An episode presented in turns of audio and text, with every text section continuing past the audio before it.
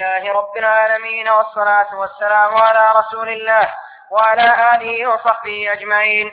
قال الإمام محمد بن عبد الوهاب في كتاب مفيد المستفيد في كفر تارك التوحيد. ثم قال الشيخ رحمه الله تعالى بعد ذكر بعد ذكر الشرك الأكبر والأصغر ومن أنواع هذا الشرك سجود المريد للشيخ ومن أنواعه التوبة للشيخ فإنها شرك عظيم. ومن أنواعه النذر لغير الله والتوكل على غير الله والعمل لغير الله والإنابة والخضوع والذل لغير الله وابتغاء الرزق من عند غيره وإضافة نعمه إلى غيره. الحمد لله رب العالمين وصلى الله وسلم وبارك على نبينا محمد وعلى آله وأصحابه ومن تبعهم بإحسان إلى يوم الدين. هذا من باب الكفر والإشراك مع الله عز وجل في توحيد الربوبية. وهذا قد وقع فيه الجاهليون وأشركوا مع الله عز وجل غيره في ربوبيته. وإن كانوا يقرون بالجملة بتوحيد الربوبية إلا أنهم قد وقع منهم الإشراك في هذا كما تقدم الإشارة إليه. ولذلك من سجد لغير الله وطلب منه التوبة وطلب المغفرة وتقرب إليه يرجو منه شيئا لا يقدر عليه إلا الله سبحانه وتعالى كجلب النفع أو دفع الضر. هذا فيه تشريك مع الله عز وجل وهو مخرج من الملة وقد مثل الشيخ عليه رحمة الله تعالى بالسجود وكذلك طلب المغفرة والتوبة فإن هذا من خصوصيات الله سبحانه وتعالى فإن الله عز وجل هو المالك للمغفرة. فإذا قيل بأن أحدا من الناس يستطيع أن يمحو الذنب عن أحد من من خلق الله عز وجل فإن هذا منازعة لله جل وعلا في ربوبيته. فهذا من اختصاص الله سبحانه وتعالى فإن الله عز وجل هو الذي يملك العقاب ويملك النعيم ويملك ويملك الحساب سبحانه وتعالى. فمن قال بأن أحدا من مخلوقات الله عز وجل يملك المغفرة وتصرف له التوبة كالأولياء والشيوخ الذين يصرف لهم غلاة الصوفية فإن هذا كفر بالله سبحانه وتعالى مخرج من الملة بالإجماع. ومن أنواعه طلب الحوائج من الموتى والاستغاثة بهم والتوجه إليهم.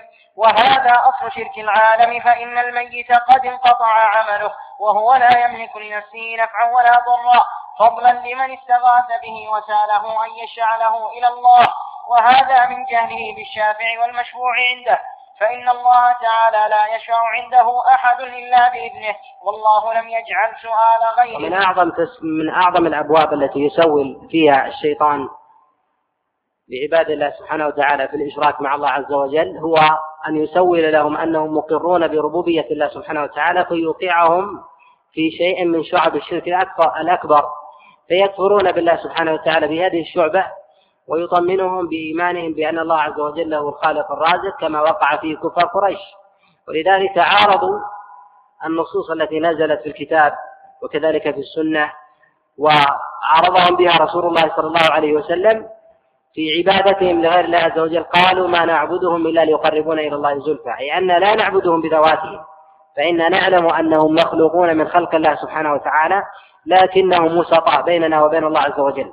وهؤلاء كفروا بالله عز وجل وخرجوا من الملة لأمرين أنهم قد شبهوا الخالق بالمخلوق والتشبيه نوعه هنا وأنهم جعلوا الله عز وجل كالوجهاء والملوك الذين لا يقبلون حاجات الناس إلا بالوسطاء والحجاج.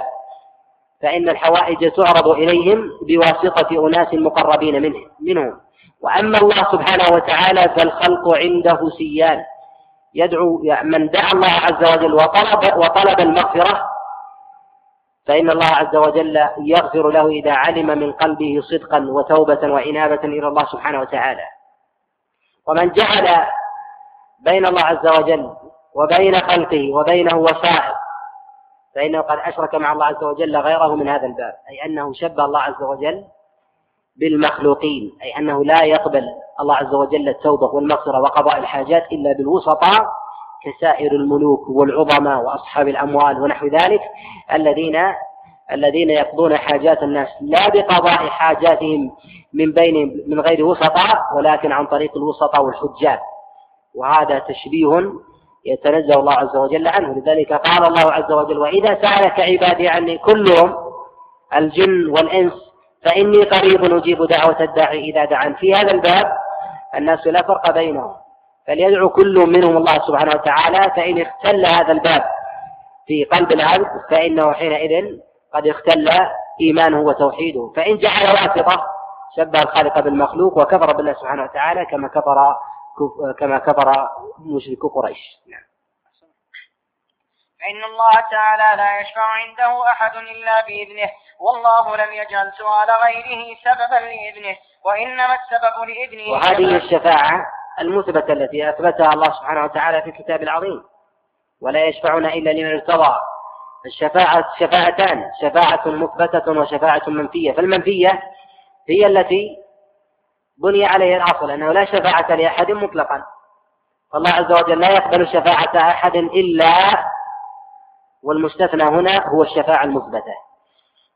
من رضي الله عز وجل عنه ليشفع له وإذن الله عز وجل للشافع أن يشفع. والشفاعة الأصل أنها لا تكون إلا لأهل الإيمان. أما الكفار فالله عز وجل قد أخذ على نفسه أن لا يغفر لمن أشرك معه شيئا. وهذا أمر أخذه الله عز وجل على نفسه والله جل وعلا يلزم نفسه بما شاء ويحرم على نفسه ما شاء. كما قال الله عز وجل في الحديث القدسي في الصحيح إني حرمت الظلم على نفسي وجعلته بينكم محرما. والله سبحانه وتعالى يجعل على نفسه حقوقا. كما قال النبي عليه الصلاة والسلام كما في حديث معاذ ما حق الله على العباد وما حق العباد على الله. فالله عز وجل يحق شيئا على نفسه ويحرم شيئا على نفسه. والله سبحانه وليس لأحد أن يوجب على الله عز وجل شيئا. خلاف ما ذهب إليه المعتزلة وقواعد من المتكلمين الذين يرون أن الله عز وجل يجب عليه أن يغفر للعباد بتوبتهم له وأنه إن تقربوا إلى الله عز وجل بالطاعات. وقد انحرف في هذا جماعة كثير من أهل السنة من ينتسب للسنة في هذا الباب وحملوا بعض النصوص التي ألزم الله عز وجل ألزم أوجب الله عز وجل على نفسه بالغفران لمن قال لا إله إلا الله وكانت آخر كلامه من الدنيا ونحو ذلك. فيقال هذا هو إيجاب الله عز وجل على نفسه لكن ليس لأحد أن يوجب على الله عز وجل. والله سبحانه وتعالى يتنزه عن مثل ذلك. وأما الشفاعة الكفار فالأصل فيها أنها منفية. ويستثنى من هذا شفاعة رسول الله صلى الله عليه وسلم لعمه أبي طالب. وشفاعته لأبي لهب كما تقدم إن صحت وإن كانت في صحيح البخاري فهي ليست على شرطه بسبب اعتاقه بمرضعة رسول الله صلى الله عليه وسلم في الجاهلية. والله لم يجعل سؤال غيره سببا لإذنه وإنما السبب لإذنه كمال التوحيد. فجاء هذا المشرك بسبب يمنع الإذن. والميت محتاج إلى ميت. والفرق بين الشفاعة المنفية والمثبتة أن الشفاعة التي أثبتها الله سبحانه وتعالى في كتابه العظيم لا تكون إلا في الآخرة. فالله عز وجل يأذن للشافع أن يشفع يوم القيامة في العرصات. أما في الدنيا لا يوجد لا يوجد شفاعة أحد يشفع لأحد. الناس كلهم سواء يسألون الله عز وجل حاجاتهم ويتقربون إليه بالطاعة ويسألونه ويسألونه النفع ودفع الضر وكلهم سواء في ذلك. وإن سألوا أحدا في هذه الدنيا كما سأل كفار قريش كفروا بالله سبحانه وتعالى. لأن الشفاعة هي مأخوذة من الشفع وهو أن يقترن الوتر بغيره فيكون شفعا فيعتضد بغيره فيقوى. يقال شفع أو اعتضد فلان بفلان أي قوي به. ولذلك تسمى الشفاعة. شفاعة لأن الإنسان ليس بمفرده. فاعتقد به ليتوصل به إلى منشوده ومقصوده وهو رضا الله سبحانه وتعالى ومغفرته. وهذا ليس في الدنيا. فالله عز وجل قد جعل الناس سواسية. إني قريب أجيب دعوة الداعي إذا دعان فليستجيبوا لي وليؤمنوا بي لعلهم يرشدون. أما في الآخرة فيأذن الله عز وجل لمن شاء من عباده أن يشفع. فجاء هذا المشرك بسبب يمنع الإذن والميت محتاج إلى من يدعونه كما أوصانا النبي صلى الله عليه وسلم إذا زرنا قبور المسلمين نترحم على المقابر قد نهى النبي عليه الصلاة والسلام عن زيارتها في أول الأمر. كما في الصحيح كنت نهيتكم عن زيارة القبور ألا فزوروها فإنها تذكر الآخرة. وفي رواية وتزهد في الدنيا. وهذه هي الحكمة التي شرعت لأجلها زيارة المقابر. لا يوجد حكمة أخرى. قد يظن البعض قد وجد كذلك في كتابات بعض العلماء أن زيارة المقابر تشرع للوقوف على قبر الميت والدعاء له. يقال هذا ليس بمشروع ولا دليل عليه. وإنما وإنما المشروعية لزيارة المقابر هي بسبب تذكر الآخرة والزهد في الدنيا لا للدعاء للميت. فقد يقول قائل وهل ثمة فائدة من معرفة قبر فلان بن فلان حتى يزوره فلان؟ نقول نعم ثمة فائدة وهي داخلة في هذا الباب لأن الإنسان حينما يقف على قبر أبيه أو على قبر أمه أو على قبر أخيه أو على قبر ابنه يحضر له من التزاهد في الدنيا والبعد عنها لأنه يستحضر ذلك الميت وجلادته وصلابته في الدنيا وقوته وكذلك سعيه فيها فيعرض عن الدنيا بخلاف حينما يأتي إلى قبر لا يعلم صاحبه فإنه أدعى أدعى إلى التزاهد في الدنيا. ولذلك يقال أن الحكمة من زيارة المقابر هي تذكر الموت وحضوره في قلب الإنسان.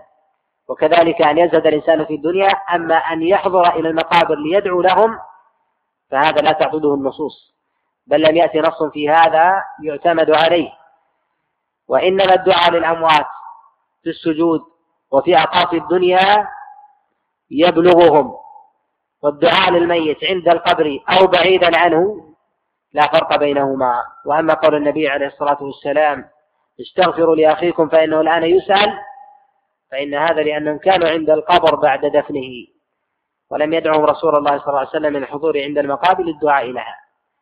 ولذلك نهى رسول الله صلى الله عليه وسلم عن قصد المقابر لغير هذا الشيء.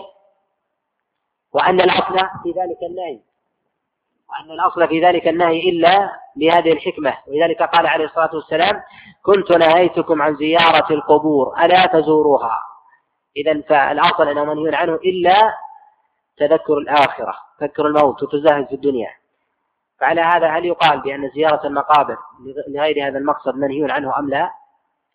يقال الأولى أن لا تزار لغير هذا المقصد. لأن هذا هو ما دل عليه الدليل. أما من أراد أن ينظر للمقابر من غير زود في الدنيا ونحو ذلك أو يطلع على قبر فلان مثلا أو ينظر مثلا إلى معالم تاريخية توجد على القبور أو تواريخ توضع على على على النصب وتوضع كذلك على الأحجار أو ترسم على القبور ونحو ذلك لتقييد ونحو ذلك فإن هذا يقال أن الأصل أنه منهي عنه لأنه داخل في عموم النهي. كنت نهيتكم عن زيارة القبور ألا فزوروها فإنها تذكر بالآخرة. وهذا تعليل بالجواز بنسخ التحريم إلى الجواز. كما أوصانا النبي صلى الله عليه وسلم إذا زرنا قبور المسلمين أن نترحم عليهم ونسأل الله لهم العافية. فعكس المشركون هذا وزاروهم زيارة العبادة وجعلوا قبورهم أوثانا تعبد.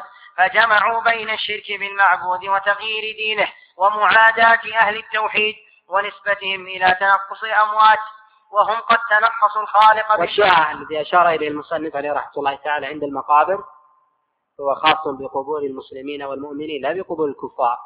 ولذلك رسول الله صلى الله عليه وسلم يقول السلام عليكم دار قوم مؤمنين أنتم السابقون ونحن اللاحقون.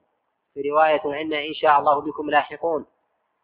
فهذا خاص بقبور المؤمنين. أما قبور الكفار فلا ذكر عندها لأنها لا يأتي عليها النص.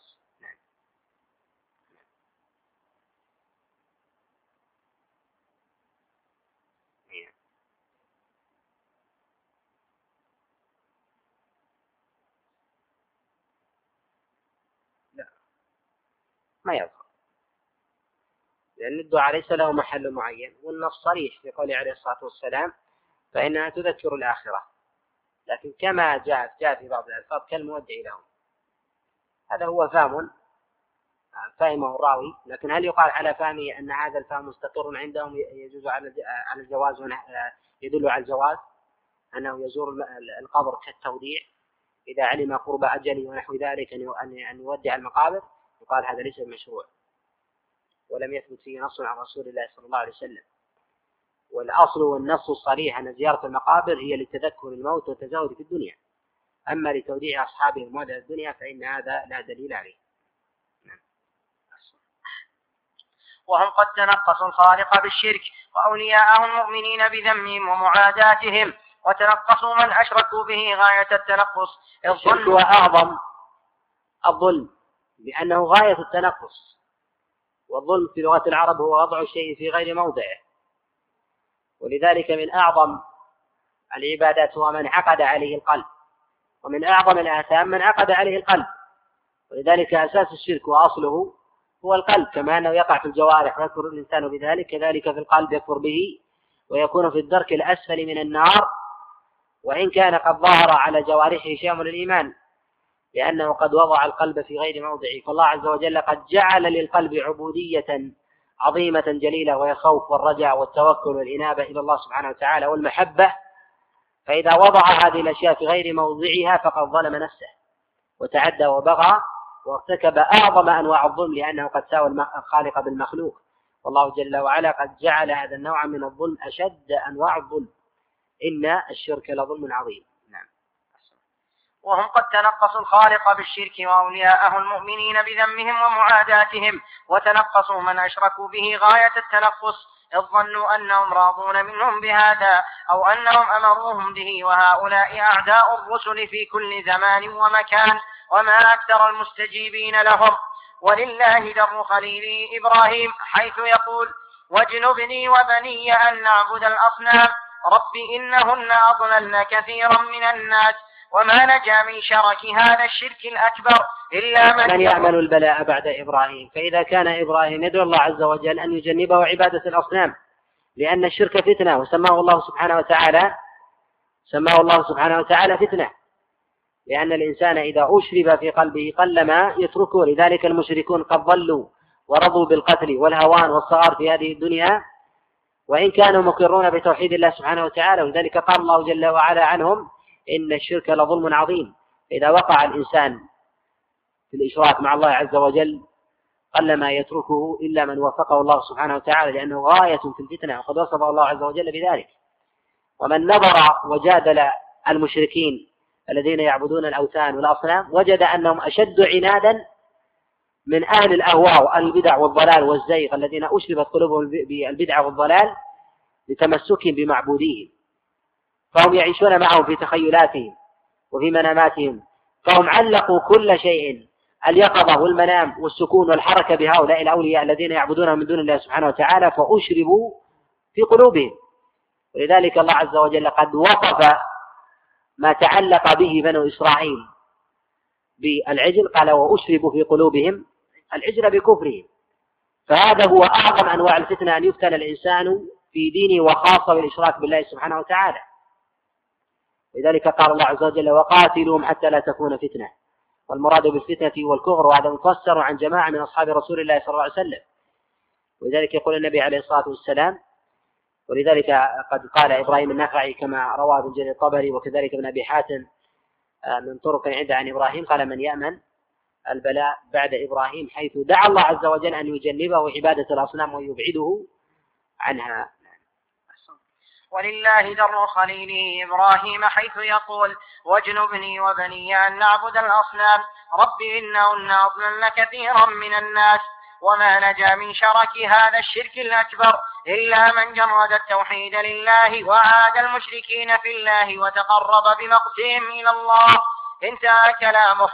والمراد بهذا أن بعض الملحدين وهذا مشاهد ملموس أن الإيمان إذا وقر في القلب في قلب الإنسان و وإن لم يظهر على جوارحه شيء من العمل والإكثار من القربات فهو أحب إلى الله عز وجل وأعظم ممن يتقرب إليه في الظاهر وهو كافر به في الباطن.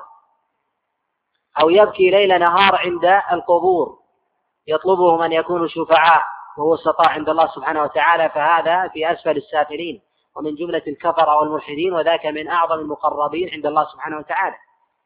فإذا كان في الناس من يحبك ويكن لك تعظيما إلا أنه ليس بصاحب وصال لك فإنه أعظم قدرا بل بالمنزلة العليا عندك في مقابل من ينفق عليك ويحسن إليك وأنت تعلم أن قلبه مليء بالحقد بالحقد بالحقد عليك والإعراض عنك. فإن ذاك أعظم لأنه قد عقد قلبه على حبك وإن لم يصرف شيئا من جوارحه إليك. ولله عز وجل في ذلك المثل الأعلى. نعم. والمراد بهذا أن بعض الملحدين نسب إلى الشيخ أن هذا شرك أصغر وشبهته أنه ذكره في الفصل الثاني الذي ذكر في أوله الأصغر. وأنت رحمك الله تجد الكلام من أوله. والمراد بهذا أن بعض الملحدين نسب إلى الشيخ أن هذا شرك أصغر وشبهته أنه ذكره في الفصل الثاني الذي ذكر في أوله الأصغر.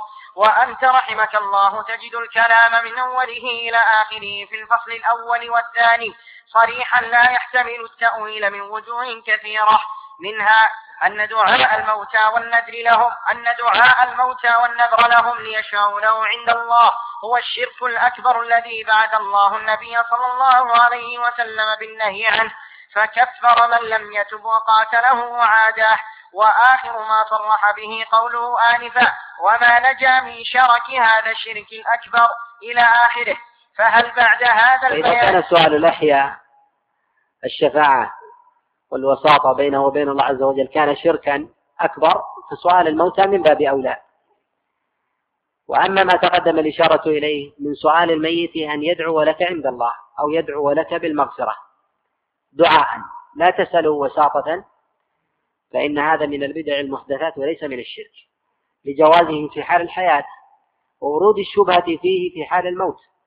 فإنه قد ثبت في كتاب كلام الله عز وجل وحديث كثيرة في آه، سنة النبي عليه الصلاة والسلام في هذا أن الموتى يسمعون. فإذا ثبت سماعهم قد سكت الشارع عن عن كلامهم ودعائهم. فيقال أنه لما كان جاز في حال الحياة أن يسأل الإنسان الحي أن يدعو له بالمغفرة والرحمة أو يتوب الله عز وجل عليه فيقال أنه كذلك يرود هذه الشبهة في حال الميت وثبوت سماعه بالنص يقال أن ذلك من البدع لعدم ورود عن السلف. فلم يكن الصحابة عليهم رضوان الله تعالى يأتون إلى قبر النبي عليه الصلاة والسلام وهم أحوج الناس إليه وقد عاينوا بل أعظم الناس تعلقا برسول الله صلى الله عليه وسلم. فإن الإنسان إذا عاين محبوبه وفقده أشد تعلقا به ممن؟ ممن سمعه ولم يره. ولذلك لم يأتوا إلى قبر النبي عليه الصلاة والسلام ولم يطلبوا له شيئا بل لم يطلبوا من رسول الله صلى الله عليه وسلم شيئا. بل عمر بن الخطاب عليه رضوان الله تعالى قدم العباس لكي يدعو لهم ولم يسأل رسول الله صلى الله عليه وسلم دعاء. ولذلك قيل أن هذا الباب من أبواب البدع والمحدثات. وليس من أبواب الشرك لأنه مورد من موارد موارد الشبهة فتدرى مسألة الشرك والتكفير في هذا الباب نعم. أن دعاء الموتى والنذر لهم ليشفعونه عند الله هو الشرك الأكبر الذي بعث الله النبي صلى الله عليه وسلم بالنهي عنه فكفر من لم يتب منه وقاتله وعاده وآخر ما صرح به قوله آنفا وما نجا من شرك هذا الشرك الأكبر إلى آخره فهل بعد هذا البيان بيان؟ إلا العناد بل الإلحاد. ولكن تأمل قوله أرشدك الله وما نجا من شرك هذا الشرك الأكبر إلا من عاد المشركين إلى آخره. وتأمل أن الإسلام لا يصح إلا بمعاداة أهل الشرك الأكبر. وإن لم يعاديهم فهو منهم وإن لم يفعله. وقد ذكر في الإقناع عن الشيخ تقي الدين أن من دعا علي بن أبي طالب فهو كافر. وأن من شك في كفره فهو كافر. فإذا كان هذا حال من شك في كفره مع عداوته له ومقته فكيف بمن يعتقد كفر بالله سبحانه وتعالى وظهر كفره وعناده وإشراكه وجب تكفيره. ومن لم يكفره فهو كافر لتكذيبه ما ثبت في الكتاب والسنة. والنصوص في بيان كفر المشركين مليء بها الكتاب والسنة. ولذلك من أحجم عن تكفير المشركين وقال بعدم كفرهم أو شكك في ذلك فهو مشكك بصدق الكتاب والسنة وحينئذ يكفر من هذا الباب. وتقدم التقسيم في مسألة عدم تكفير الكافر. وقد ذكر العلماء عليهم رحمة الله تعالى قاعدة أصلية أن من لم يكفر الكافر فهو كافر. والمراد بالكافر هنا هو الكافر الأصلي ليس من طرأت عليه شبهة. وأما إذا كان مرتدا قد وقع في شيء من أنواع الردة من نواقض الإسلام ولم يكفره الإنسان مع علمه بأن ما وقع فيه مكفر لكنه لم يكفره بعينه ربما لورود شبهة عليه فإن هذا لا يكفر لأنه مقر بأن هذا الفعل كفر لكنه قال ربما قد وقع في قلب هذا الرجل شبهة ونحو ذلك ولذلك لا أكفر من هذا الوجه فإن هذا ليس ليس بكفر. ولكنه يبين له الحال ولا يقال بالكفر. أما الكافر الأصلي الذي ليس قريبا من الإسلام كاليهود والنصارى والمسيحيين والصابئة وغيرهم فإن هؤلاء كفار ومن شك في كفرهم أصلا فقد كفر بالله سبحانه وتعالى. ويخرج من هذا من اختلف العلماء عليهم رحمة الله تعالى أصلا ونصوص فيه محتملة في تكفيره كتارك الصلاة فإن هذا لا ورود للخلاف فيه. واختلف العلماء عليهم رحمة الله تعالى في مسألة تكفير المؤمن المسلم. هل هو من المكفرات أيضا؟ فيكون مقابلا لمن لم يكفر الكافر أن من كفر مؤمنا كفر. لقول النبي عليه الصلاة والسلام من قال لأخيه يا كافر فقد باع بها أحدهما. هل هذا يعد من نواقض الإيمان أيضا؟ على الطرد في المسألة الأولى فيكون أن من لم يكفر الكافر فهو كافر ومن كفر المؤمن فهو كافر أيضا باعتبار اشتراكهما بتكذيب النص. وإخراج المؤمن من دائرة الإسلام وهو ثابت إسلامه أعظم عند الله عز وجل من إدخال الكافر في دائرة الإيمان. لأن الأصل في الإنسان هو الإنابة إلى الله عز وجل وأنه من أهل الإيمان. فيقال أن من كفر مؤمنا قد ثبت إيمانه والأصل فيه أن هذا أن هذا من المكفرات وعليه يحمل قوله عليه الصلاة والسلام فقد باع بها أحدهما. أي إما أن يكون هذا الرجل هو الكافر وإما أن يكون الآخر وحمله بعضهم وتعوله بتعول بعيد. قال أن المراد بذلك الكفر الأصغر. وحمله بعضهم على الاستحلال فيقال أن النبي عليه الصلاة والسلام علق الأمر بالقول. ولذلك قال من قال لأخيه يا كافر. ولم يعلقه بما في القلب. ومسائل الكفر لا يقال يطلق القول بتعلقها بالقلب فحسب أو تعلقها بالجوارح فحسب وإنما تتعلق بالجوارح وتتعلق بالقلب أيضا. ولذلك علق الشارع هنا الكفر هنا بالقول من قال لأخيه يا كافر فقد باء بها أحدهما. فمن كفر مؤمنا قد ثبت إيمانه من غير شبهة وجب عليه أن يجدد إيمانه لظاهر النص. كمن قال في كافر قد ثبت كفره من الكفار الأصليين أنه ليس بكافر وهو مسلم وجب عليه أن يجدد إيمان هذا هو ظاهر ظاهر الدليل. ومن حمله على الكفر الأصغر فإنه يناقضه الدليل الذي استدل به.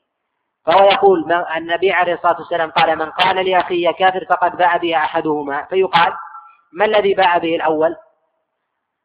هل هو الكفر الأصغر أم الأكبر؟ هو قد يبوء القائل بكفر أصغر أما الأول ما الذي يبوء به؟ لا يبوء إلا بالكفر الأكبر. فعلى هذا تقسيم النص على أن ما يبوء به الأول كفر أكبر وما يبوء به الثاني كفر أصغر تفصيل وخرم للدليل عن اضطراده. وهذا لا يتأتى عن نصوص شرعية. فالأولى في مثل هذا أن يحمل الأول والآخر كذلك على أنه كفر أكبر. فمن قال لأخيه يا كافر وقد ثبت إيمانه فقد كفر بالله سبحانه وتعالى من أهل الإيمان الأصليين من غير ورود شبهة. أما مع ورود الشبهة فإن هذا مع خطر بابه وعظيم الأمر فيه فإنه لا يقال أن الإنسان يكفر فيه كما تقدم أن من لم يكفر الكافر لورود شبهة عليه أنه ليس بكافر. وذلك لورود الشبهة وهذه الأبواب يجب على المؤمن أن يحترز فيها في مسألة تكفير من لم يكفر الكافر الذي قد قد ارتد بشبهة عليه. فإنه يجب عليه أن يتحرى في ذلك. كذلك تكفير المؤمن الذي قد بان إيمانه وكان ما وقع فيه شيء دون شبهة أو شبهة قوية جدا فليتحرى المؤمن في هذا الباب. فإنه كما يشدد في عدم تكفير الكافر فيشدد كذلك في تكفير المؤمن. فكلاهما خطير وجاء النص بتكفيرهما. وقد يهرب بعض الناس من عدم تكفير الكافر فيقع في تكفير المؤمن. وهذا باب خطير ومزلق عظيم.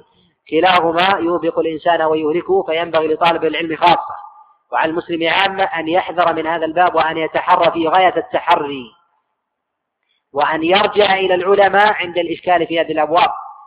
فإن إطلاق اللسان فيها من غير بينة وحجة من الكتاب والسنة مزالق عظيمة لأن مسالك التبعات التي يدخل فيها الإنسان الكافر في الإسلام عظيمة. كذلك التبعات التي يدخل الإنسان فيها الكافر في الإيمان والإيمان والمؤمن في دائرة الكفر عظيمة. فيترتب على هذا مسائل عظيمة ينبغي أن يقر أن يقر بها. وهذا مسلك عظيم ومسلك آه، مظلم. ينبغي لطالب العلم أن يسلكه أن لا يسلكه إلا بحجة بينة من الكتاب والسنة. وقد ذكر في الإقناع عن الشيخ تقي الدين أن من دعا علي بن أبي طالب فهو كافر وإن شك وأن من شك في كفره فهو كافر فإذا كان هذا حال من شك في كفره مع عداوته له ومقته له فكيف بمن يعتقد أنه مسلم ولم يعاده؟ فكيف بمن أحبه؟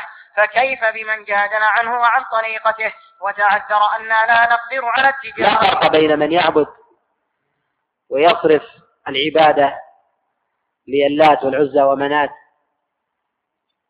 لا فرق بينهم وبين من يصرف العبادة للحسين أو علي بن أبي طالب أو عبد القادر الجيلاني والسيدة زينب وغيرها من الأضرحة والمزارات. لأن كل هؤلاء من خلق الله سبحانه وتعالى فإن صرفوا شيئا من العبادة لغير الله عز وجل وإن كان من هذا الباب كفروا بالله سبحانه وتعالى. وقد أحجم كثيرا ممن ينتسب الإسلام عن تفسير هؤلاء باعتبار قيام الشبهة. فهؤلاء هم ككفار قريش لا فرق بينهم. بل لا عجب أن لو جاء كفار قريش وكانوا في عصرنا لأحجم أمثال هؤلاء عن تكفيرهم. فإنهم قد تشبهوا بهم في مسألة الذبح لهم من دون الله سبحانه وتعالى والطواف على القبور وكذلك السجود عندها وقضاء الحاجات وغيرها من العبادات وكل هذا من أبواب الشرك الأكبر. فكيف بمن يعتقد أنه مسلم ولم يعاده؟ فكيف بمن أحبه؟ فكيف بمن جادل عنه عن طريقته؟ وتعذر أننا لا نقدر على التجارة وطلب الرزق إلا بذلك. وقد قال تعالى وقالوا إن نتبع الهدى معك نتخطف من أرضنا. فإذا كان هذا قول الله تعالى في من تعذر عن النبيين في من تعذر عن التبيين بالعمل بالتوحيد ومعاداة المشركين بالخوف على أهله وعياله فكيف بمن اعتذر في ذلك بتحصيل التجارة؟ ولكن الأمر ولا يعذر الإنسان بشيء من متاع الدنيا ولذائذها بالإشراك بالله سبحانه وتعالى. فمن أشرك مع الله عز وجل غيره لغرض الدنيا ومتاعها كما يفعله كثير من المشركين في بعض البلدان الإسلامية يبنون الأضرحة والمزارات باعتبار أن أباه كان وليا صالحا أو جده ونحو ذلك فيعيشون على الرزق على هذه الأضرحة والمزارات ويكونون من أثرياء الدنيا بسببها فيعز عليهم أن يتركوا الإشراك مع الله عز وجل. وهذا لا عذر الإنسان فيه بل هو أول من يدخل في دائرة الكفر. لأن الإنسان لا يمكن أن يقر ويعلم أن الإشراك مع الله عز وجل غيره يجلب له الفقر ثم يقدم عليه. ولذلك جعل الله عز وجل الإشراك مع الله عز وجل فتنة وسماه فتنة كما تقدم. بل أخبر الله سبحانه وتعالى أن كفار قريش لو عاينوا النار يوم القيامة فإنهم يتمنون أن يعودوا إلى الدنيا. يا ليتنا نرد ولا نكذب بآيات ربنا.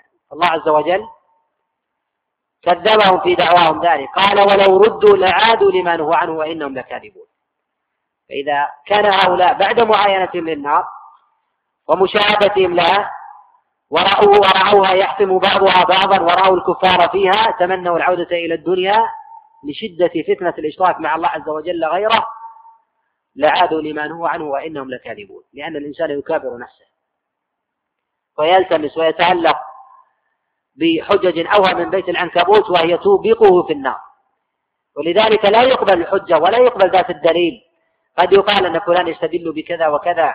كما استدل كفار قريش. لا يوجد واحد في الدنيا إلا وله دليل. ولا يمكن لأحد أن يقول هذا الباطل باطل وأنا أبقى عليه. ولكنه يخادع نفسه ويمنيها بأدلة واهية. لذلك ما عذر الله عز وجل كفار قريش لأنهم يقولون نحن نتخذ هؤلاء وصائد فكأنهم قالوا نحن نتوارى من ذنوبنا أمام الله عز وجل خجلا منه أن نسأله ولكن يسأله هؤلاء الأولياء. تعظيما وإجلال الله سبحانه وتعالى وهذا من حيل الشيطان وحيل إبليس.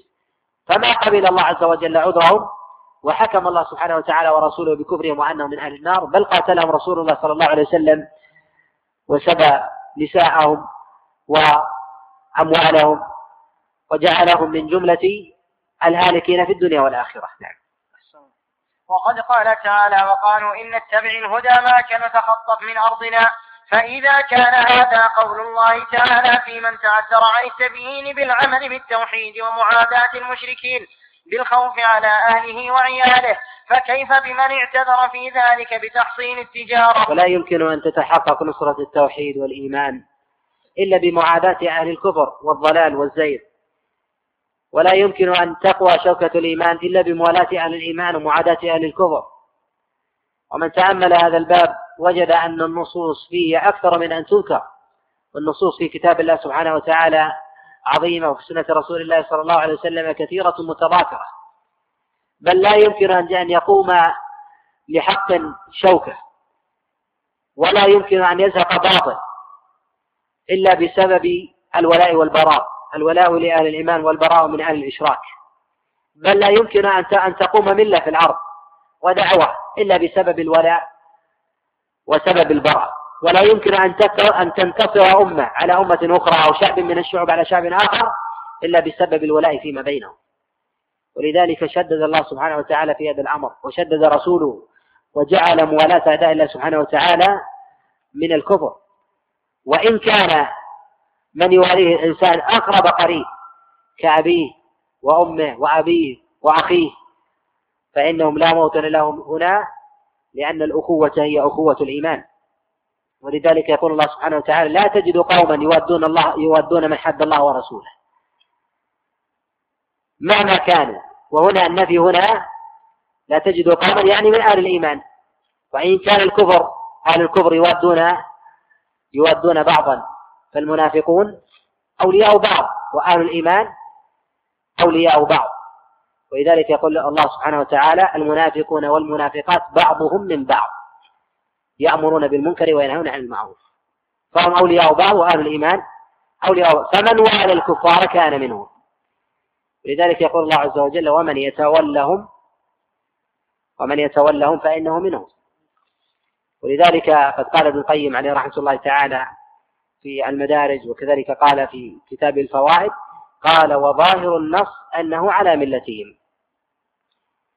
ونص على هذا ابن حزم الأندلسي كذلك في كتاب المحلى أو كتاب الإحكام وكذلك القرطبي عليه رحمة الله تعالى في تفسيره. نعم.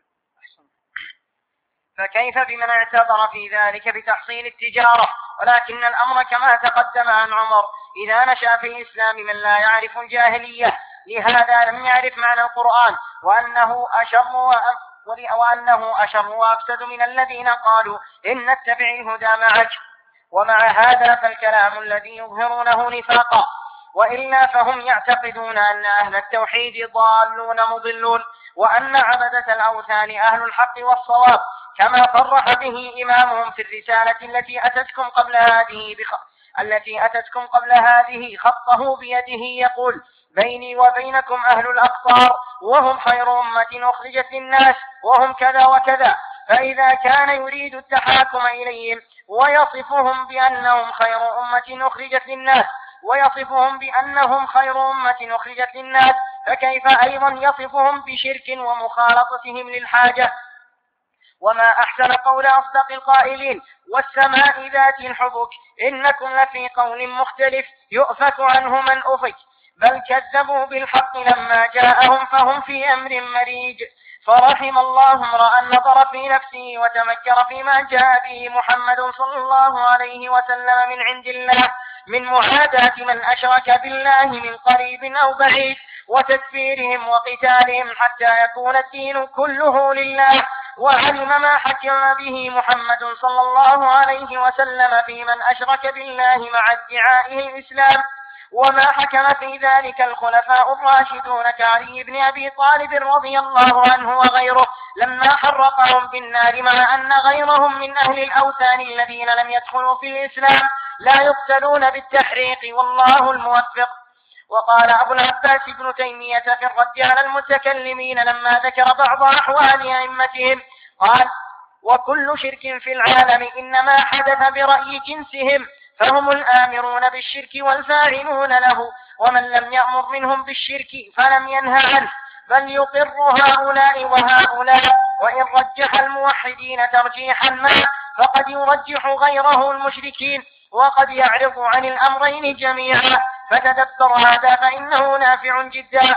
ولهذا كان رؤوسهم المتقدمون والمتأخرون يأمرون بالشرك وكذلك الذين كانوا في ملة الإسلام لا ينهون عن الشرك ويوجبون التوحيد بل يسوغون الشرك أو يأمرون به أو لا يوجبون التوحيد. وقد رأيت من مصنفاتهم في عبادة الملائكة وعبادة الأنفس المفارقة وعبادة الأنفس المفارقة أنفس الأنبياء وغيرهم. هذا فمن دعا إلى الإشراك مع الله عز وجل غيره ودعا إلى نبذ التوحيد وإن كان مقرا به بقلبه ومقرا به كذلك بلسانه فإن هذا من علامة الكفر. لا يمكن أن يقر التوحيد في قلب الإنسان وهو معارض له بدعوته فيدعو إلى الإشراك مع الله عز وجل ويدعو إلى الإلحاد ويزعم أنه مؤمن ويشهد أن لا إله إلا الله وأن محمد رسول الله.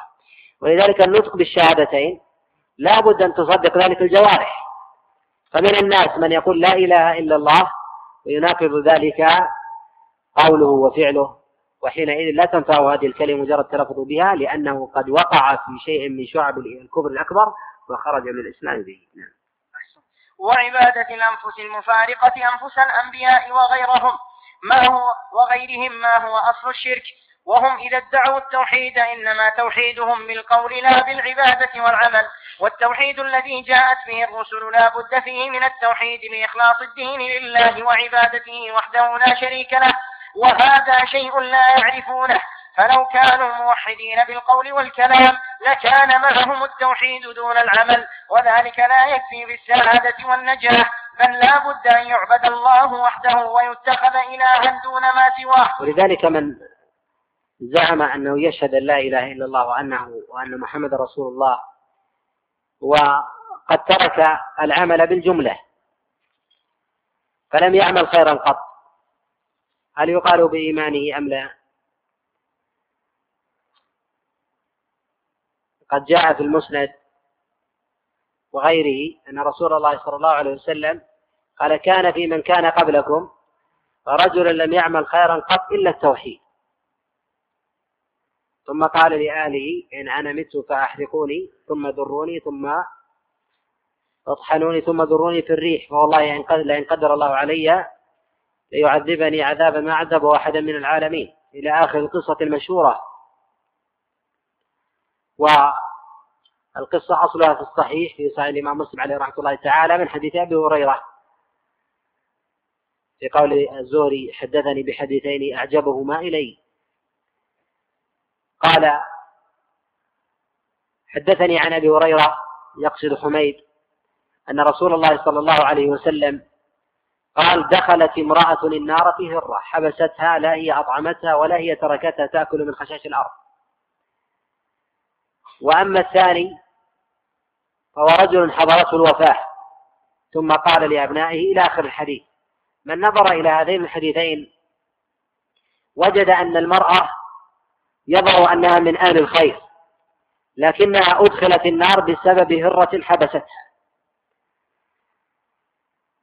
والثاني لم يعمل خيرا قط إلا ما وقر في قلبه من التوحيد. ثم أدخله الله عز وجل الجنة. ثم ذكر هنا أن الإنسان لا يغتر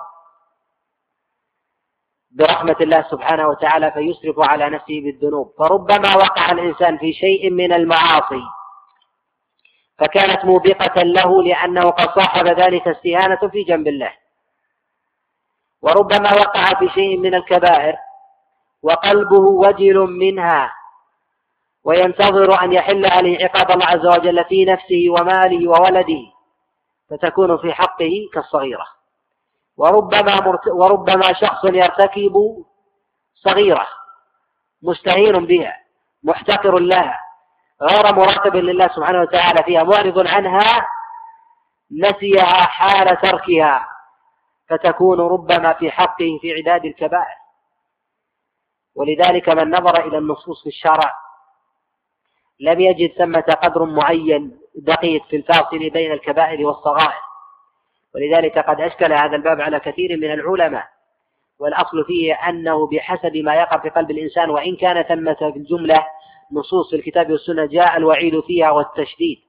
ولذلك من نظر إلى الأحاديث التي جاءت عن رسول الله صلى الله عليه وسلم في تعظيم أمر معين في حالة معينة.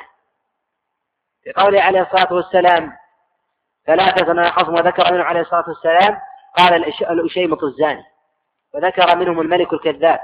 لأن الأشيمط الزاني وهو الشيخ الكبير الذي يقع في الزنا الدافع في قلبه إلى متعة الزنا ليست كغيره من سائر الناس. ولا يمكن أن يقدم إلى ذلك إلا وقد استهان في جنب الله سبحانه وتعالى.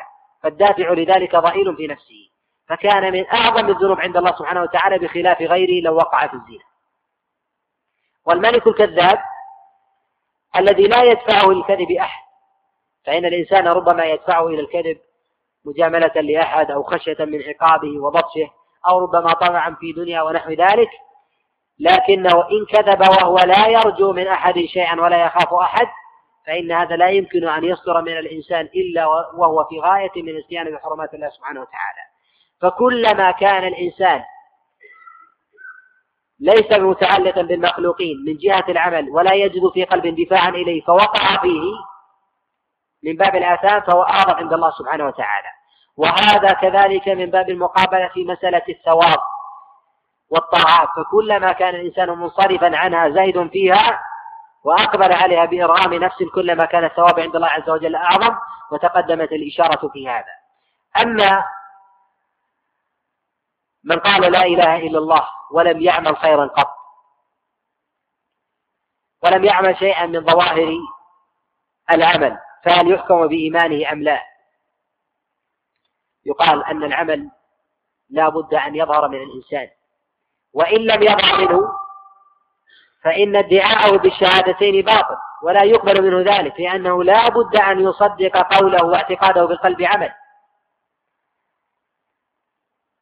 والمراد بالعمل الذي لا بد أن يصدقه ليس بالعمل الذي تدل عليه الفطر عامة من غير تشريع كصلة الأرحام وبر الوالدين وبذل التحية والإحسان إلى المحتاج ونحو ذلك. وإنما هو عمل اختصت به شريعة محمد صلى الله عليه وسلم خاصة كالصلاة والزكاة والصيام والحج والعمرة قراءة القرآن وأمثالها. أما العمل العام الذي يدخل في دائرة الخير من فضائل الأعمال ونحو ذلك الذي تدل عليه سائر الفطر السوية من سائر الملل كصلة الرحم وبر الوالدين فإنه يسعى إليه حتى الوثنيون. فلا يقال أن هذا هو الذي يدخل الإنسان في الإيمان؟ لا وإنما هو العمل الذي اختصت به شريعة محمد صلى الله عليه وسلم. وأما من استدل بحديث الرجل الذي لم يعمل خيرا قط إلا التوحيد فيقال أن هذا الرجل قد ظهرت منه التوبة وقول عليه الصلاة والسلام لم يعمل خيرا قط أي قبل حاله هذه. وهنا قد تاب توبة وشك في قدرة الله عز وجل لجهله. قال فوالله لئن قدر الله علي ومثله يعذر. بناء على الأصل العام. لذلك قال عليه الصلاة والسلام لم يعمل خيرا قط يعني فيما سبق. لأنه الآن لا يمكنه أن يعمل إلا بلسانه. فتاب بلسانه فقبل الله عز وجل منه لأنه خشي عقاب الله سبحانه وتعالى. فقال الله عز وجل بعدما أنذره بنوه قال ما حملك على هذا؟ قال خشيتك يا رب قال قد غفرت لك. وهذا يدل على أنه قد تاب من تركه مما مضى من الأعمال الصالحة وأعمال البر وبقائه على النطق بالشهادتين. فلو كانوا موحدين بالقول والكلام لكان معهم التوحيد دون العمل وذلك لا يكفي في السعادة والنجاح بل لا بد أن يعبد الله وحده ويتخذ إلها دون ما سواه الشهادتين وهو لا يعلم الأحكام الشرعية يجهلها كبعض البلدان البعيدة النائية الذي يسمى مسلما لكن بالهوية. لا يشهد أن لا إله إلا الله وأن محمد رسول الله وهو في عداد الجهل ويظن أن الإسلام ها هو فقط.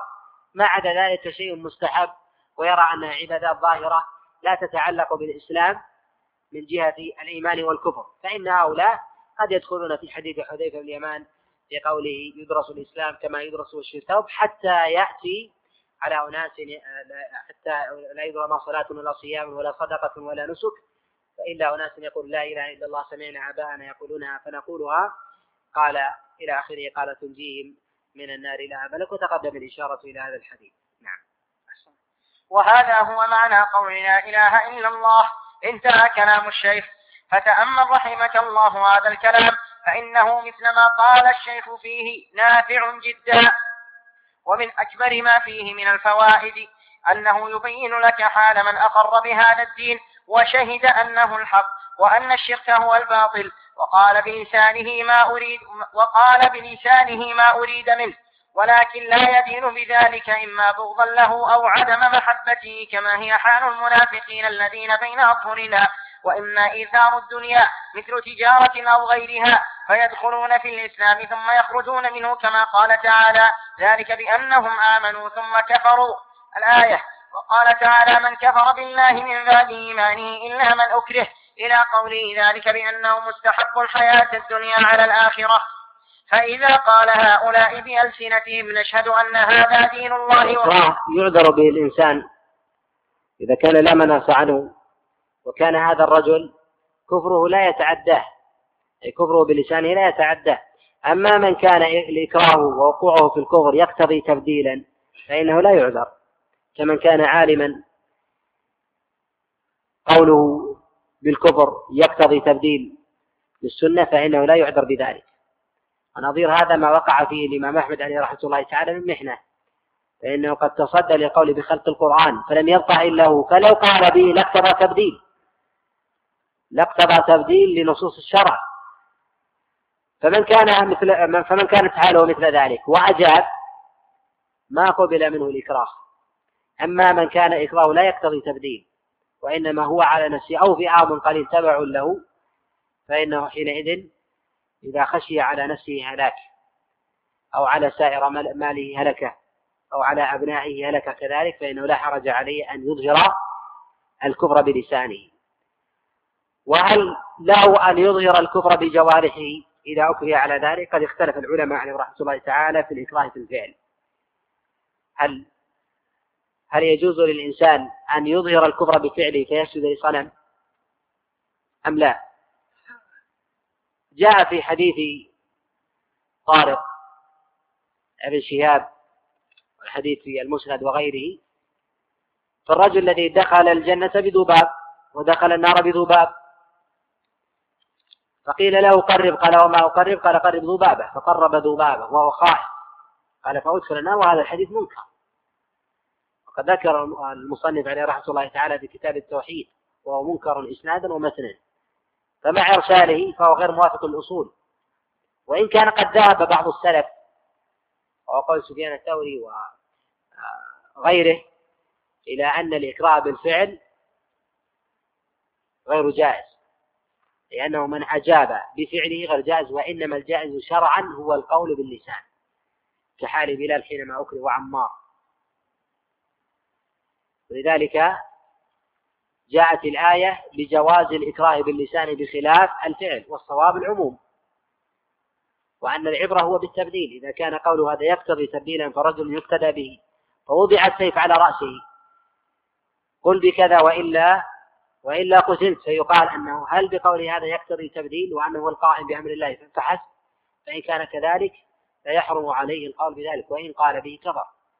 لأن هذا يقتضي تبديلا. وهذا لا يقع إلا لأفراد العلماء وأعيانهم الذين قد قاموا بأمر الله سبحانه وتعالى فيحرم عليهم حينئذ الإجابة. والأولى بكل حال أن الإنسان يصبر ويحتسب حتى على الكفر. وأما من جهة العذر والعفو فإنه معذور بذلك.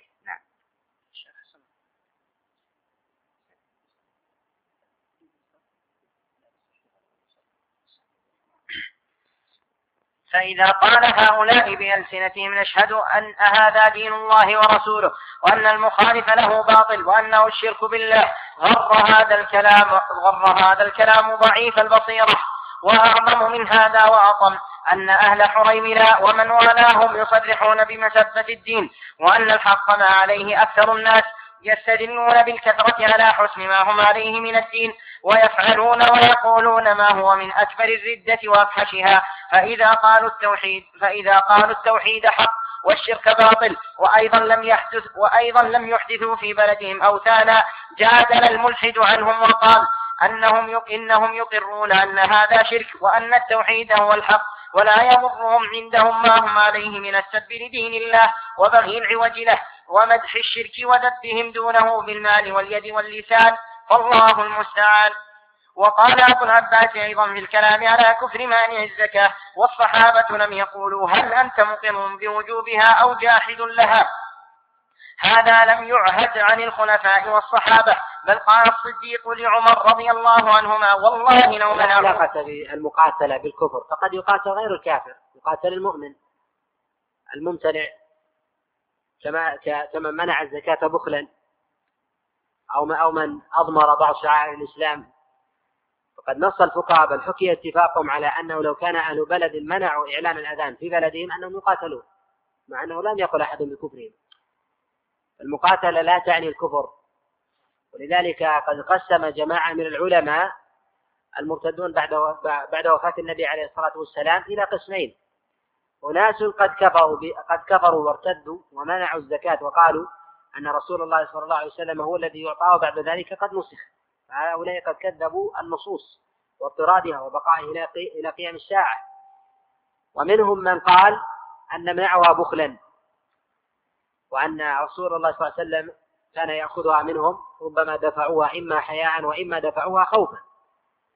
فلما توفوا قويت نفوسهم على منعها فمنعوها فحينئذ يقاتلون لا يقاتلون ردة ولكن يقاتلون لمنعهم الزكاة. فمن منع الزكاة من أفراد الناس هل يقاتل؟ لا يقاتل. من منع الزكاة من أفراد الناس وإنما يوعظ ويذكر. وأما الجماعات فإنهم يقاتلون. لذلك لو علم واحد من الناس أنه يمنع الزكاة لا يلحق بهؤلاء لأن أحكام الجماعات ليسوا كأحكام الأفراد. من كان على هذا فإذا قيل أن مثلا أهل حي أو أهل مسجد لا يرفعون الأذان لا يقاتلون. أما إذا كان اتفق أهل بلد على منع الأذان فيقاتلون. وإن كان الأذان على قول بعض العلماء أنه سنة وعلى قول بعضهم أنه فرض على الكفاية. يقال حينئذ أن للجماعات أحكام وللأفراد أحكام. وقال أبو العباس أيضا في الكلام على كفر مانع الزكاة والصحابة لم يقولوا هل أنت مقر بوجوبها أو جاحد لها؟ هذا لم يعهد عن الخلفاء عن الخلفاء والصحابة بل قال الصديق لعمر رضي الله عنهما والله لو منعوني عقالا. أو عناقا كانوا يؤدون إلى رسول الله صلى الله عليه وسلم لقاتلتهم على منعه. فجعل المبيح للقتال مجرد المنع لا جحد الوجوب. وقد روي أن طوائف منهم كانوا يقرون بالوجوب لكن بخلوا بها. ومع هذا فسيرة الخلفاء فيهم جميعهم سيرة واحدة. وهي قتل مقاتلتهم وسبي ذراريهم وغنيمة أموالهم والشهادة على قتلة على قتلاهم بالنار وسموهم جميعهم أهل الردة.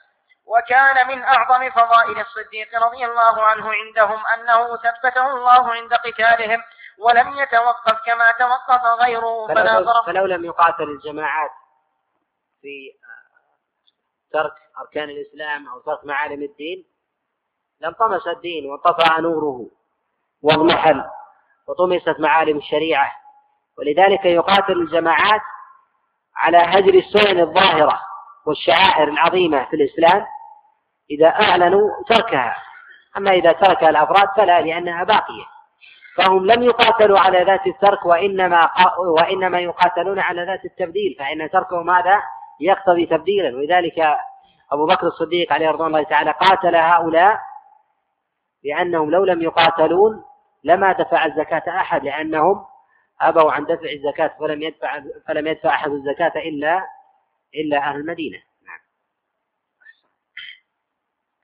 وسموهم جميعهم أهل الردة وكان من أعظم فضائل الصديق رضي الله عنه عندهم أن ثبته الله عند قتالهم ولم يتوقف كما توقف غيره فناظرهم حتى رجعوا إلى قوله وأما قتال المقرين بنبوة مسيلمة فهؤلاء لم يقع بينهم وفي هذا أنه ينبغي للعلماء عامة وكذلك طلبة العلم أمثال المسائل وإن كانت ظاهرة قد يخفى فيها من الأدلة ما يخفى. ولذلك ينبغي للإنسان أن يعرض الدليل وعرضه للدليل لا يعني رجوعا عن الحق الذي هو عليه. ولذلك عمر بن الخطاب وأبو بكر الصديق عليهم رضوان الله تعالى بعد وفاة النبي عليه الصلاة والسلام كان في أول الأمر عمر بن الخطاب يأبى قتال مانع الزكاة. وتمسك أبو بكر الصديق عليه رضوان الله تعالى بقتاله. وعرض ما لديه من أدلة عن رسول الله صلى الله عليه وسلم من قوله أن يقاتل الناس حتى يشهدوا أن لا إله إلا الله. وأن محمد رسول الله. هذا وإن كان من ظواهر الإسلام وظواهر الأدلة إلا أنه قد يخفى على العالم أو يلتبس عليه شيء من الأدلة. فإذا كان هذا على أصحاب رسول الله صلى الله عليه وسلم قد طرأ فهو على غيرهم من باب أولى ولذلك ينبغي لطالب العلم وكذلك العالم أن يكون في هذا الباب وخاصة في الملمات والفتن أن يكون صاحب سعة في هذه المسائل. وإن كان يظنها أنها من المسائل المسلمة أو الظاهرة فربما كانت مسلمة عنده. وعند غيره ليست من مسلمات. والعلم هو فضل الله عز وجل يؤتيه من يشاء. بل ربما كانت الفتن والملمات التي تقع في الأمة تجعل على قلب الإنسان من الغشاوة وكذلك البعد عن الصواب ما تجعل. ومن شاهد كثيرا من الوقائع التي حدثت في عصر الإسلام من الصدور الأولى إلى عصرنا هذا وجد هذا ظاهرا. ولين الإنسان في مسائل الخلاف وعرض الأدلة لا يعني رجوعه عن الحق ولكنه ليونا مع غيره فإذا وقع هذا مع أصحاب رسول الله صلى الله عليه وسلم فإنه ينبغي للعالم وكذلك عارض النص أن يكون مع غيرهم من باب أولى. وأما قتال المقرين بنبوة مسيلمة فهؤلاء لم يقع نزاع بينهم نزاع في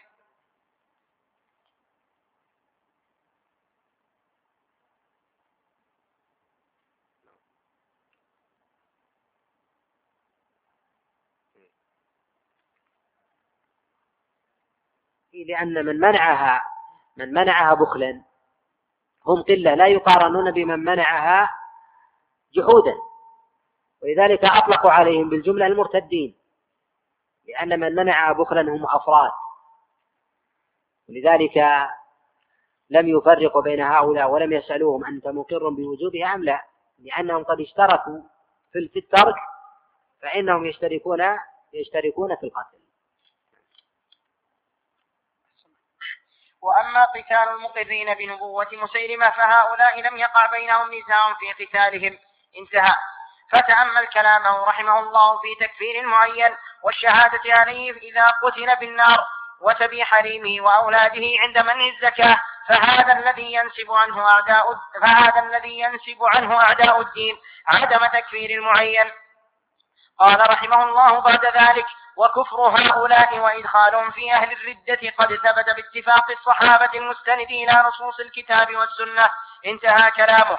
ومن أعظم ما يحل الإشكال في مسألة التكفير والقتال عمن قصد اتباع الحق إجماع الصحابة على قتال مانع الزكاة وإدخالهم في أهل الردة.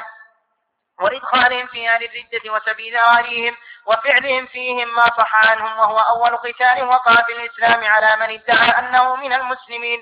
فهذه أول وقعة وقعت في الإسلام على هذا النوع عن المدعين للإسلام وهي أوضح الوقعات التي وقعت من العلماء عليهم من عصر الصحابة إلى وقتنا هذا. وقال الإمام أبو الوفاء بن وقيل لما صعبت التكاليف على الجهال والطغاة عدلوا عن أوضاع الشرع إلى تعظيم أوضاع وضعوها لأنفسهم فسهلت عليهم إذ لم يدخلوا بها تحت أمر غيرهم وهم عندي كفار بهذه الأوضاع مثل تعظيم القبور وخطاب الموتى بالحوائج وكتب الرقاع فيها يا مولاي افعل بي كذا وكذا وإلقاء الخرق على الشجر اقتداء بمن عبد الناس والعزى انتهى كلامه. والمراد منه قوله وهم عندي كفار بهذه الأوضاع. وقال أيضا في كتاب الفنون لقد عظم الله الحيوان لا سيما بني آدم لا سيما ابن آدم حيث أباحه الشرك عند الإكراه. فمن قدم حرمة نفسك على حرمته حتى أباحك أن تتوقع عن نفسك بذكره بما لا ينبغي له سبحانه لحقيق أن تعظم شرائره وتوقر أوامره وزواجره. وعظم عرضك بإيجاب الحد بقلبك وعظم مالك بقطع يد مسلم في سرقته وأسقط شطر الصلاة بالسفر لأجل مشقتك وأقام مسح الخف مقام غسل الرجل شاقا عليك من مشقة الخلع واللبس وأباحك الميتة سدا لغمقك وحفظا لصحتك. وزجرك عن مضاتك بحد عاجل ووعيد آجل وخرق الأوائد لأجلك وأنزل الكتب إليك. لا يحسن لك مع هذا الإكرام أن يراك على ما نهاك منهمكا ولما أمرك تاركا؟ وعلى ما زجرك مرتكبا؟ وعن, داعي وعن داعيه معرضا ولداعي عدوه فيك مطيعا. يعظمك وهو هو وتهمل أمره وأنت أنت. هو حط رتبة عباده لأجلك. وأهبط إلى الأرض من امتنع عن سجدة يسجدها لأبيك. هل عاديت خادما طالت خدمته لك لترك صلاة؟ هل نفيته من ذلك للإخلال بفرض أو لارتكاب نهي؟ فإن لم تعترف اعتراف العبد للموالي فلا أقل أن تقتضي فلا أقل أن تقتضي نفسك إلى الحق سبحانه اقتضاء المساوي اقتضاء المساوي المكافي. ما أفحش ما تلاعب الشيطان بالإنسان. بين هو بحضرة الحق سبحانه وملائكة السماء سجود له. ترامى به الأحوال والجهات إلى أن يوجد إلى أن يوجد ساجدا لصورة في حجر. أو لشجرة من الشجر أو لشمس أو لقمر أو لصورة ثور خار أو لطائر صبر ما أفحش زوال النعم وتغير الأحوال والحور بعد الكور. لا يليق بهذا الحي الكريم الفاضل على جميع الحيوانات أن يرى إلا عابدا لله في دار التكليف أو مجاورا لله في دار الجزاء والتشريف. وما بين ذلك فهو واضع نفسه في غير موضعها. انتهى كلامه. والمراد منه أنه جعل أقبح حال وأفحشها من أحوال الإنسان أن يشرك بالله ومثله بأنواع. من السجود للشمس أو للقمر. ومن أعظم باب الضلال الذي أوقع المشركين في شركهم وخاصة المتأخرين هو تعظيمهم لحال لحال الأولياء وكثرة ذكرهم للكرامات وكذلك ما يلحقونه لهم من منامات ورؤى ونحو ذلك. فإنهم نظروا إلى بعض النصوص التي جاءت في السنة وكذلك في الكتاب في تعظيم حال الأولياء ونحو ذلك فقالوا أن هؤلاء حقيق بأن يعبدوا من دون الله سبحانه وتعالى. ومن أعجب ما سمعته من أحد المشركين المتصوفة قال نحن نطوف على القبور اتباعا لكلام رسول الله صلى الله عليه وسلم. فقلت له كيف؟ قال أن رسول الله صلى الله عليه وسلم قال كما روى الترمذي من حديث عبد الله عليه الله تعالى قال لئن تهدم الكعبة أهون عند الله عز وجل من أن تستباح حرمة مسلم. قال فإذا كنا نحن نطوف على الحجر أقل حرمة من حرمة المسلم. قال فنحن نطوف عليه من باب أولى. وهذا من الزيغ والضلال والهوى. فقلت له إذا كان ذلك المسلم أو الرجل له تلك الحرمة فلماذا قطعت يده بثلاث دراهم؟ إذا المسألة ليست هي بالنظر بنظرك وإنما هي نصوص الشرع هي التي تحسم تحسم الأمر. فهذا الذي كانت حرمته أعظم من الكعبة على فرض صحة الحديث والصواب وقفه فيقال أنه وإن كانت هذه حرمته فتقطع يده بثلاثة دراهم. وإن كانت حرمته عند الله عز وجل أعظم من الكعبة. ومن يرد فيه بإلحاد بظلم نذقه من عذاب أليم. هذا إذا أراد إذا أراد إلحادا بحرم الله سبحانه وتعالى. يقال أن هذا من أعظم مداخل الشيطان على الإنسان. وأن يبالغ ويستحضر ما جاء في النصوص ولا يستحضر ما جاء في النصوص من عظمة الإشراك بالله عز وجل. وأن يشرك مع الله عز وجل غيره وأنه من أعظم الظلم. إذا استحضر النصوص حقيقة على وجهها علم خطر ما يصبو إليه وما نصب من عداء بينه وبين الله سبحانه وتعالى من محاربة له في هذه الأرض وعدوان من الإشراك مع الله عز وجل غيره من مخلوقاته وتسويتهم به سبحانه. والمراد منه أنه جعل أقبح حاله وأفحشها من أحوال الإنسان أن يشرك بالله ومثله بأنواع منها السجود للشمس للشمس أو للقمر ومنها السجود للصورة كما في الصور التي على القبور والسجود قد يكون بالجبهة على الأرض وقد يكون بالانحناء من غير وصول إلى الأرض كما فسر به قوله تعالى وادخلوا الباب سجدا قال ابن عباس ركعا وقال ابن القيم في إغاثة اللهفان في إنكار تعظيم القبور وقد آل الأمر بهؤلاء المشركين أن صنف بعض غلاتهم أن صنف بعض غلاتهم في ذلك كتابا سماه مناسك المشاهد. ولا يخفى أن هذا مفارقة لدين الإسلام ودخول في دين عبادة الأصنام. انتهى. وهذا الذي ذكره ابن القيم رجل من المصنفين يقال له ابن المفيد. فقد رأيت فقد رأيت ما فيه بعينه فكيف ينكر تكفير المعين؟ وأما كلام سائر أتباع الأئمة في التكفير فنذكر منه قليلا من كثير. أما كلام الحنفية فكلامهم في هذا من أغلب الكلام فإنهم يكفرون المعين إذا قال مصيحف أو مسيجد أو صلى صلاة بلا وضوء ونحو ذلك. الحنفية هم من أشد المذاهب الأربع وقوعا في ذكر مسائل التكفير.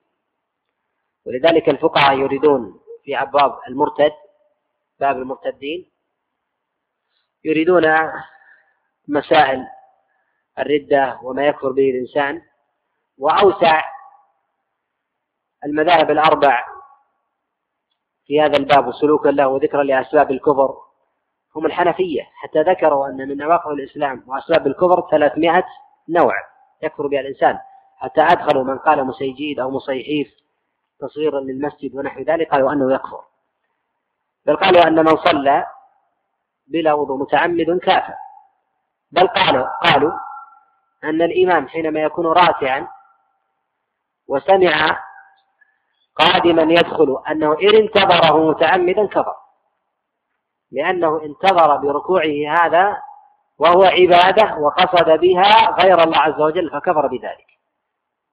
ولا شك أن هذا من باب المبالغة. المؤمن يلزم النص يتبع الدليل ولا يبالغ في ذلك. نعم.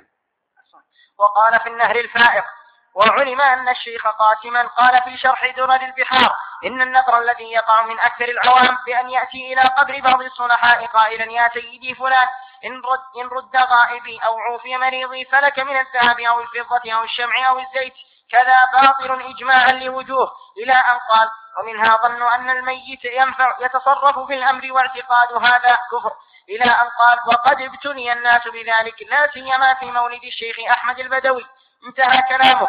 فانظر إلى تصريحه أن هذا كفر مع قوله أنه يقع من أكثر العوام وأن أهل العلم قد ابتلوا بما لا قدرة لهم على إزالته. وقال القرطبي رحمه الله لما ذكر سماع النقل أو صورته قال هذا حرام بالإجماع وقد رأيت فتوى شيخ الإسلام جمال الملة أن مستحل أن مستحل هذا كافر. ولما علم أن حرمته بالإجماع لزم أن يكفر مستحله. فقد رأيت كلام القرطبي وكلام الشيخ الذي نقل عنه في كفر من استحل السماع والرقص مع كونه دون ما نحن فيه بالإجماع بكثير. وقال أبو العباس رحمه الله حدثني ابن الخضيري عن والده الشيخ الخضيري إمام الحنفية في زمانه قال كان فقهاء بخارى يقولون في ابن سينا كان كافرا ذكيا فهذا إمام الحنفية في زمنه. حكى عن فقهاء بخارى جملة كفر ابن سينا وهو رجل معين منصف مصنف يتظاهر بالإسلام وأما كلام المالكية في هذا فهو أكثر من أن يحصر وقد اشتهر عن فقهائهم سرعة الفتوى والقضاء بقتل الرجل عند الكلمة التي لا يفصل لها أكثر الناس. وقد ذكر القاضي عياض في آخر كتاب الشفاء من ذلك طرفا. ومما ذكر أن من حلف بغير الله على وجه التعظيم كفر. وكل هذا دون ما نحن فيه بما لا نسبة بينه وبينه. وأما كلام الشافعية فقال صاحب الروضة رحمه الله أن المسلم في الكلام إذا بركة